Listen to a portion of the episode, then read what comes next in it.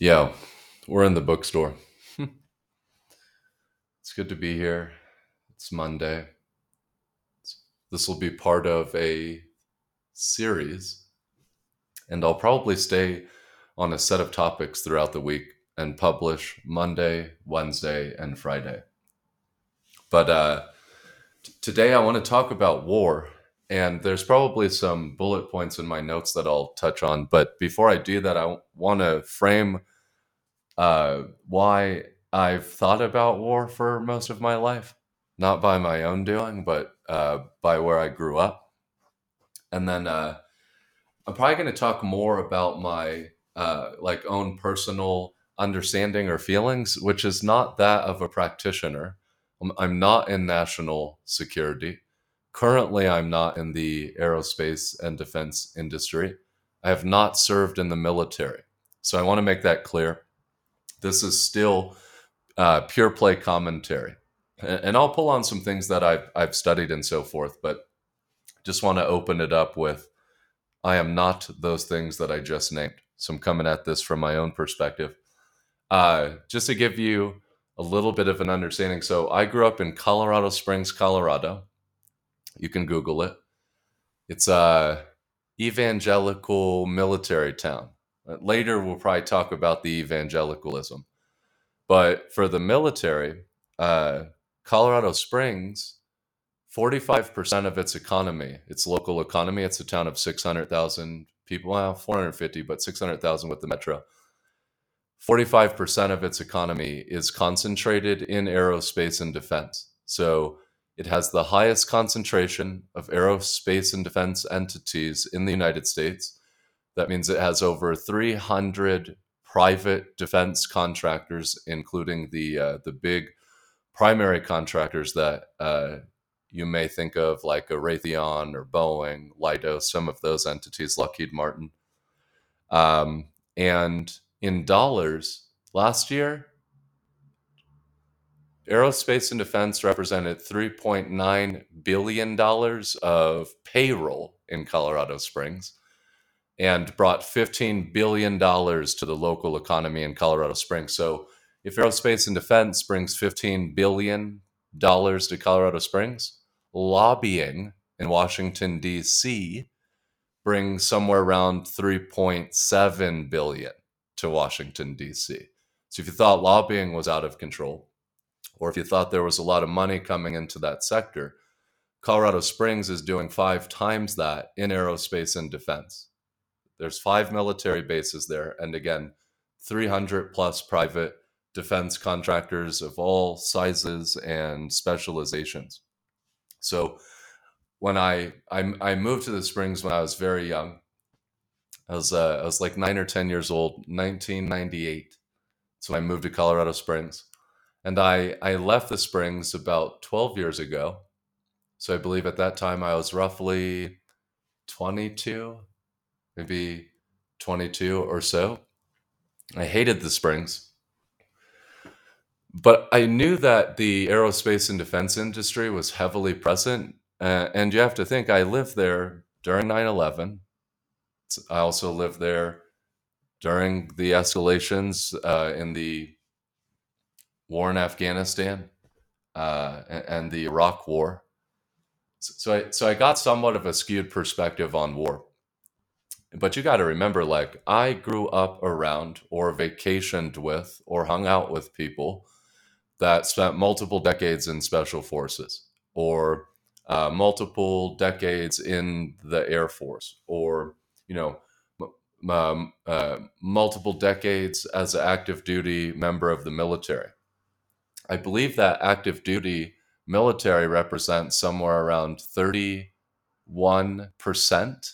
of labor in Colorado Springs. That's active duty, 31%.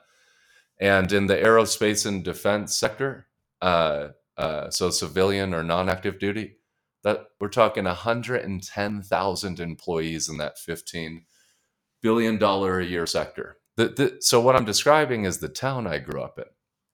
Uh, I even golfed on uh, the Air Force Academy golf course. Uh, I, th- I think we did some shooting there, fireworks. I golfed on Fort Carson's golf course, which was one of the first golf courses in the region to put GPS on the golf course. Wonder why? Uh, probably because they uh, d- developed a lot of those technologies in the military. Uh, so, so I grew up in this town, and it, it it it grossly affected the way that I looked at domestic politics. Uh, you know, because the it's a hardcore conservative Republican town. Uh, it has to be pro-war, and we'll get into that in a moment because you've heard people talk about the military-industrial complex. But then also, you just get a lot of the tropes or the like misconceptions about uh, other cultures around the world. But basically, a, a lot of the international politics or uh, domestic politics in Colorado Springs kind of boil down to uh, people that are making decisions on war, which which I which I actually have respect for that, but, but I I did have to walk away from that viewpoint uh, because I think a lot of it was misinformed and it definitely made me miss out on a lot of uh, cultural understanding or cultural awareness and uh, and it's very one-sided perspective uh, if you think about the community, it's still the second largest city in Colorado. The largest city would be the city and county of Denver. Uh, and Denver is also the largest metropolitan area. But Colorado Springs, by population, is not that much smaller than the city and county of Denver. City and county of Denver probably at 900,000 people. Colorado Springs, again, somewhere around 650,000. And it is growing like crazy right now. So they're, they're still on a extended growth trajectory in Colorado Springs. So I knew all of these things were happening around me in, in war, uh, national security, aerospace, and defense. Because again, like my some of my friends' parents would come home from Iraq, Afghanistan, or tours in other parts of the world, or you know, I had uh, family friends that uh, you know many, many, many family friends working for companies like Lockheed Martin. But never like got into what they were doing. Uh, and it's funny, I even titled uh, this Substack or this podcast War. Uh, because again, a situation happened one time where I was hanging out with a friend and we were trying to talk a little bit of politics. This was a while ago. And uh, I was talking about the aerospace and defense sector. And he got really pissed off about that. And he's like, call it what it is it's war. And I'm like, all right. Uh, reality is it's it's not just war, uh, and and defense spending does drop in a great deal of uh, of innovation that ends up making its way to civilians or into the private sector. Uh, but but there is an opportunity cost. So if the United States, uh, fe- if the federal government deployed, you know, 750 or uh, $800 billion into aerospace and defense, you know, you, you could argue um, that there are other programs that they could invest in uh, that could create more value domestically uh, for citizens. Obviously, you couldn't redirect all of it, but, but, but you could argue that there might be other programs that create more value domestically for citizens of the United States.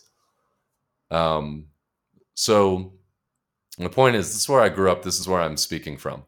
Uh, I'm not in the Springs. I'm in Boulder right now, but but this is the perspective that I'm speaking from. So when when when I'm thinking about politics, war, like w- war is like been a normal conversation most of my life. Uh, have multiple family members that served in the Air Force.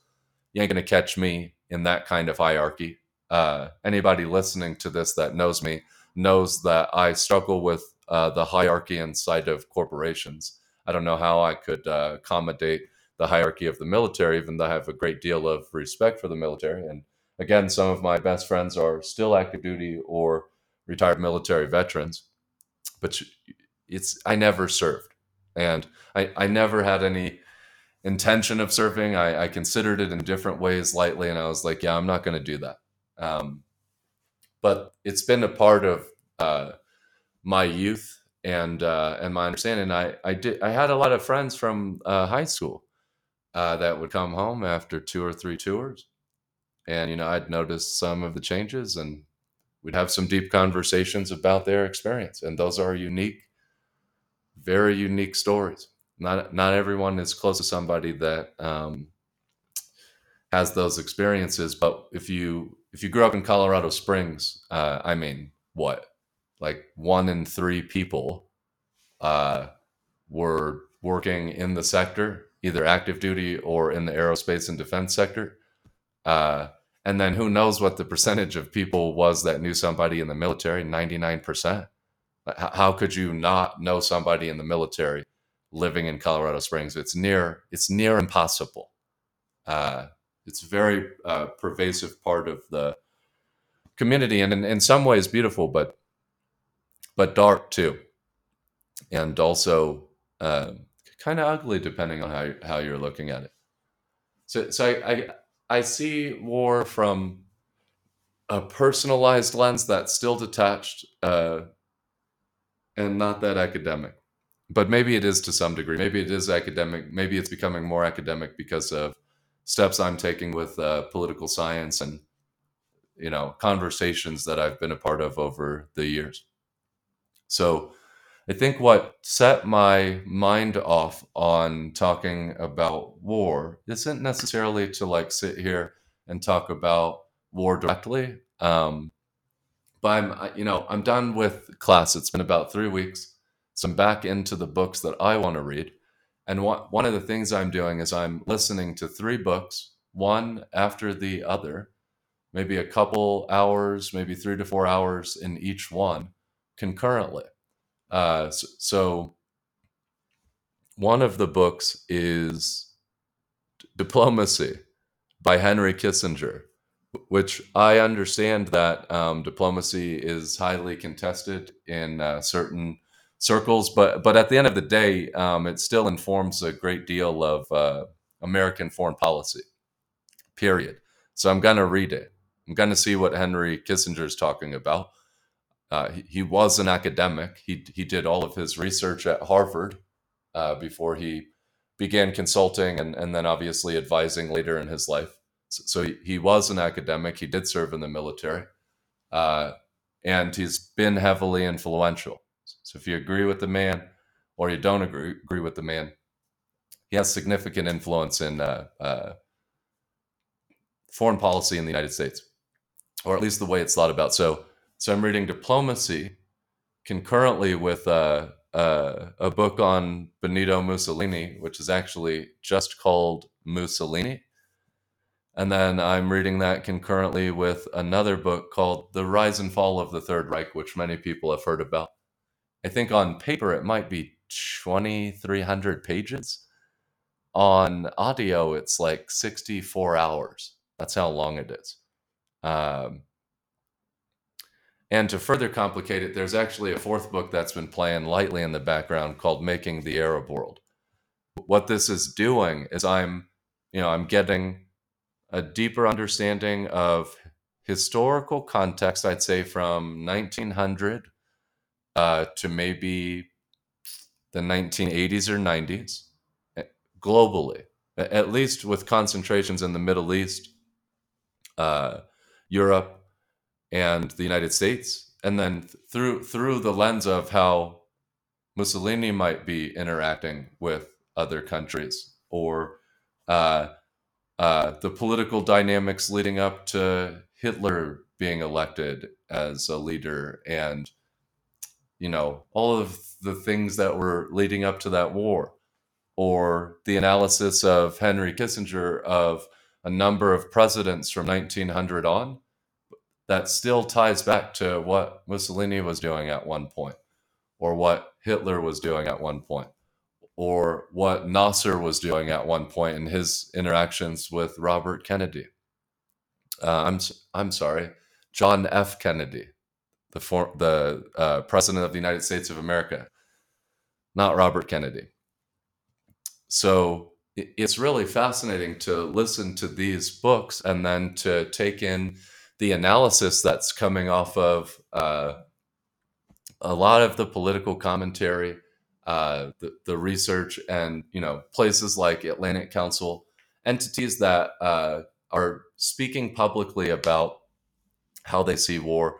Uh, you know, some of these uh, national security, cybersecurity entities, uh, and then you know all the goddamn laymen on the internet that just say whatever the fuck they want with no accountability. Which maybe you know I'm one of them. Uh, but again, it's a broad swath of uh, individuals or entities that I'm listening to, reading, including uh, academic papers and so on. So, one of the things that uh, I'm still trying to get my head around in more detail is uh, is is the idea of realpolitik, or some people would call it real realpolitik, or in some international relations circles they might call it realism. And I, I think that it gets referred to very loosely, but I'm listening to Henry Kissinger describe realpolitik not just from his perspective, but also from his observations of some of the top practitioners of this style of uh, foreign policy, which again, unfortunately, one of them would be uh, Joseph Stalin. And one note that I took away from uh, these discussions on realpolitik is that realpolitik teaches to ignore the motive of states, but rather to focus on relative power and to orientate decision making around relative power.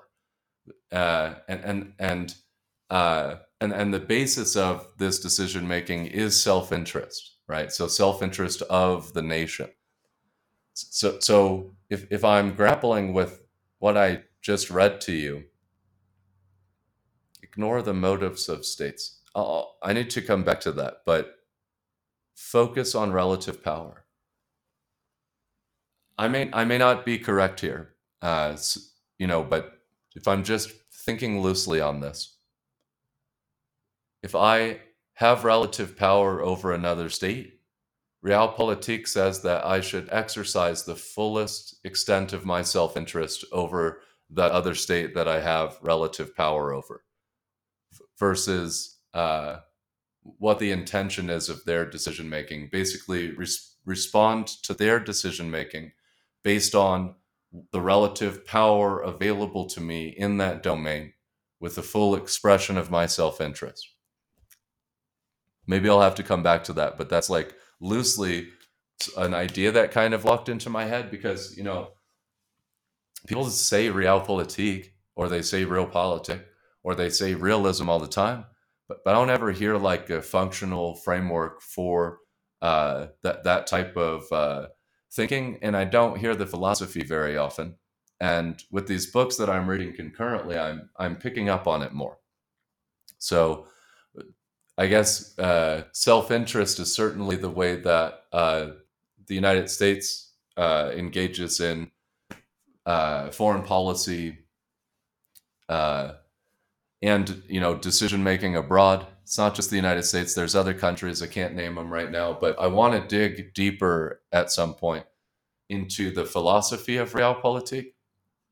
And then I want to look at the ways it's been applied practically so that I can bring some deeper analysis on how that might be influencing uh, some of the interactions that we're watching play out in geopolitics.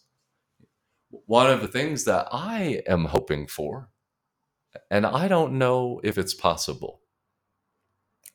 But but I'm hoping that uh, the international system uh, could maybe become a little softer, and maybe it could accommodate a broader range of politics instead of um, naturally placing liberal democracies in opposition to autocracies. I've, I see those arguments. I, I'm 100% pro liberal democracy.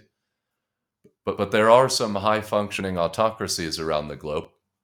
Don't know if it's always the worst system. Maybe it looks like a really bad system uh, if you're outside of the United States or if you grew up with strong opinions or if you were in a part of the world that was affected by these autocratic regimes. Uh, but but it, it it it's concerning to me uh, as I kind of try to dance through some of the data on liberal democracies over the years and uh, autocracies that autocracies seem to be becoming more effective post World War II. They seem to be be becoming more effective, maybe more recently, um, at creating thriving economies, uh, like like like strong, thriving economies that are on, in some cases, like China, a steep growth trajectory. So if if the system is not soft, let's say it stays hard, and we're entering this scenario with uh, with Russia's political interest and the war that they're engaging in in Ukraine, and you know maybe uh, anti-American sentiment in China, maybe anti-China sentiment in the U.S. Uh, maybe this new level of conflict between autocracy and liberal democracy. Where does that leave us? Do we just kill each other? Uh, do, do, we use any means necessary to uh, prevent the growth or expansion of autocratic regimes? Do we engage in all levels of uh, warfare and uh, uh, confrontation at, at any opportunity that presents itself? Or is is there a way to uh, I don't know, like have these softer ways of understanding other people's uh, decisions on uh, governance structure, on politics, on religion. Like, there's no doubt in my mind, especially from a human rights perspective, that there are some ultra conservative governments in the world uh, that I believe uh, are, are, going to need to adjust some of their policies when it comes to women's rights, for example. Like completely barring women from participating in uh, the economy. It doesn't seem like a smart decision, especially if that country is looking to set themselves onto some type of economic growth trajectory. Uh, I've seen lots of different reasons for why some of these uh, ultra conservative, autocratic countries more often than not violate human rights or specifically women's rights. But, but I do think that those parts of the world need to soften up to move into uh, whatever this new modern economy is going to look like. And, you know, the conservatives can make arguments on birth rates, which I don't know if all of that is uh, as legitimate as it sounds, but they could say, oh, we want to uh, keep the birth rate up by either restricting women's rights. Like that's a conservative argument. It comes in different flavors. Uh, or we want to maintain the nuclear family because our population's declining. Somebody's got to maintain private life women have been maintaining private life for all these years, blah, blah, blah. So we can justify violating women's rights. Th- those countries, to me, need to loosen up. Uh, but what do a lot of uh, exiles or people from uh, parts of the world where these issues are occurring uh, start to lean towards? They, they start to lean towards, well, sanction them, do, it, do what's being done to Russia destroy these autocratic regimes. And uh, I see how that's like one reactionary way to respond to uh, th- these human rights issues. Uh, but on another note, uh, if we're if we're outside of the human rights vein and we're just thinking about um, if if we're outside of the human rights vein and we're just thinking about war does this system just continue to escalate and escalate and escalate? like we're putting states into a boxing ring. And if you can knock somebody out in 30 seconds, like Mike Tyson, uh, to, to the victor goes the spoils. Is that the international system that we're going to remain in? Like, why is it that some of the thinking from the 20s, 30s, 40s, 50s, why is it that some of that thinking still invades for, foreign relations or uh, politics internationally? I, I, to a lot of the uh, uh, analysis from the academics, and one thing I like about war analysis in the academic realm is that you, you're going to get some historical context, maybe some societal or sociological context, uh, maybe some political context, and then uh, and then the current or modern uh, scenario. Now, what you see, like even with Russia, is that uh, perceivably the Russian government is citing thinking or ideology that existed way before Vladimir Putin got into office. Does that make sense? Does it make sense that uh, America's foreign relations or interactions with other states is informed by structures that were stood up when Franklin Delano Roosevelt was in office? Like seriously, does that does that does that make sense? Should we still be using this old thinking that probably made a lot of sense? And if you're in America, yield a lot of benefits.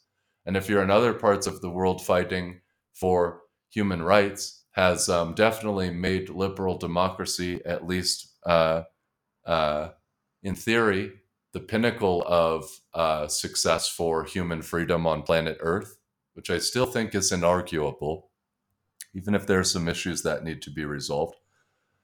But should we be making decisions on war uh, through all of these old ways of thinking or old historical justifications or frameworks that haven't been updated in a long time?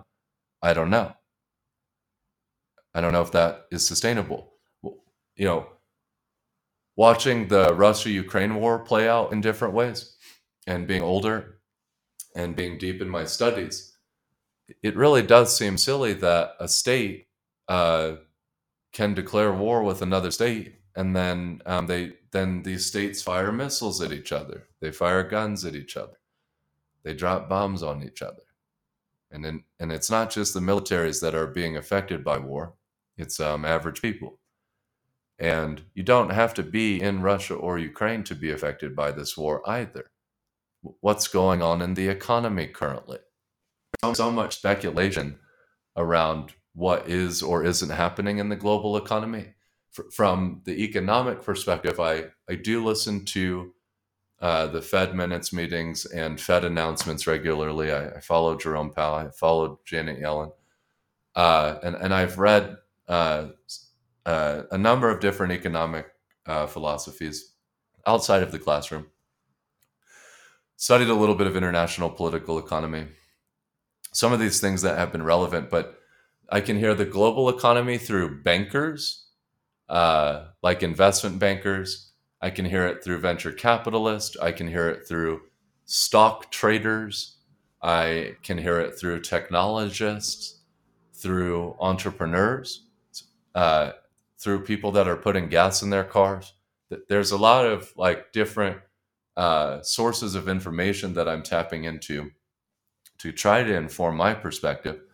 And uh, in terms of the global economy, which again, I think uh, part of the issues have been set off by uh, COVID, but uh, further exacerbated by the Russia Ukraine conflict. Uh, I, I don't know what's going on. I I can't see it. There's a lot of people that are talking like they have answers, but, but it seems like in these scenarios where there's a great deal of uncertainty, uh, guess I guess the only thing you can do is plan for the worst and hope for the best.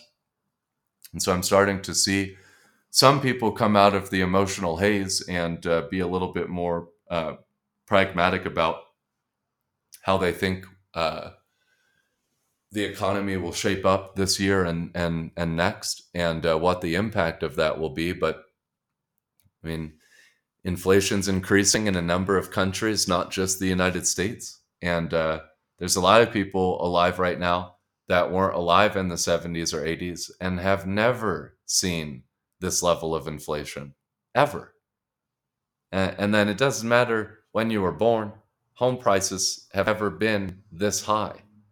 Interest rates are increasing. Uh, you know, like maybe wages in certain areas will increase, like aerospace and defense, or high technology, or banking. Uh, but in other areas, what happens if wages stay flat uh, and inflation continues to move north? It's unpredictable. And uh, in some ways, it's quite shocking to me. I, I, have spent a better part of last year and early this year uh, being highly critical of the Federal Reserve and of the current Fed chairman, of the uh, of the bipartisan decision making between Democrats and Republicans to print more money, trillions. Uh, but we're we're not in the only economy that prints money, and uh, th- th- even as I try to write papers or look more broadly at uh, how central banks ingest information and how they make decisions and how the way that they speak uh, affects domestic economies and uh, international economies, I, I, I got to do more research. I still can't see what's going on there. And sometimes I think that um, even with the finest information coming to uh, the Federal Reserve, I think they're doing a lot of guesswork right now. I don't know if they know. Um, and it's not like uh, the economy is this like super dynamic system. It takes a while to shut certain things down. T- takes a while to turn certain things online uh, there's a lag in uh, being able to measure the effects of a policy. Sometimes it takes a couple years or even longer to know if a policy yielded the outcome that the policymakers were looking for. So it's really confusing to me. Uh, and and you know, talk about a scared world to some degree. Like you have uh, you have uh, Finland, um, which I'm not looking at my notes, but I, I believe, if my geography serves me, Finland borders Finland borders Russia. Let me just pull up a map really quick. Um, but you have Finland and Norway that are calling for the ability to join NATO. And and I, I haven't read deeply into it, but uh, that's how serious it is right now. Uh, the international community looks at Finland and Norway as mostly, uh, I don't want to say agnostic, but uh, mostly uninterested in war, certainly not interested in uh, wars that the United States carry out and uh, both countries are asking to join NATO. So, what, what are the implications of that, and how does that feed into uh, the rhetoric that uh, is coming out of Putin's mouth? Uh, you know, where he says that NATO uh, basically threatens the sovereignty of uh, Russia if if these countries join. I don't know. I need I want more details on that. Like I'm sure on a topical level people would say the answer is easy. Finland and Norway are nervous about what Russia is going to do and they want to block up with NATO and they want protections. Maybe they feel that is a good way to protect their sovereignty. But but but, but then also, you know, uh, you have increased defense spending in a number of countries. Uh, Japan move, I, I believe, move their defense spending uh, to to two percent of GDP. Uh, you, you have Germany coming online, increasing its defense spending. Uh, this year, 2022, apparently, is a record year for defense spending around the globe. Global defense spending exceeded $2 trillion. So, so that's every country around the globe. Now, if you want to laugh out of that 2 trillion, I mean 800 billion or so of it is the United States of America because we spend more on aerospace and defense than any other country. But you know, when people talk about the military industrial complex, uh, are they saying that this aerospace and defense industry I was explaining earlier, this sector, this national security sector, are they saying that because this sector is a for profit sector, uh, if it wants to ship its products and its products are designed for war, then there needs to be a war that's happening for these companies to grow and be profitable? Is that what they're saying? If countries increase their defense spending, then they're spending more on building these machines for war. Does that mean that they have an incentive at some point to enter a conflict or to declare a war?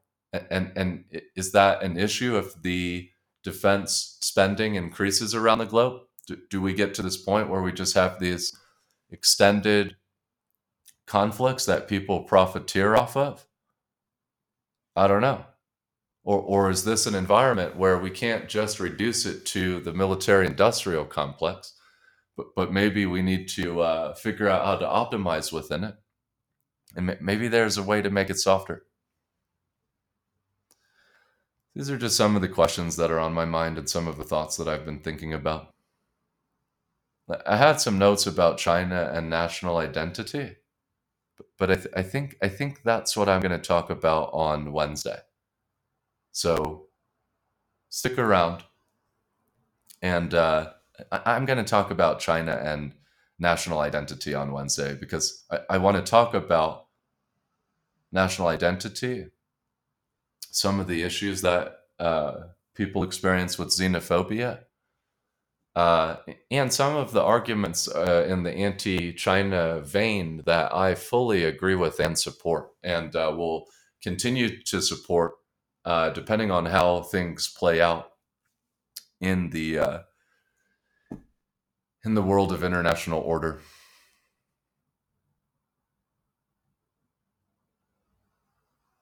All right. See you soon.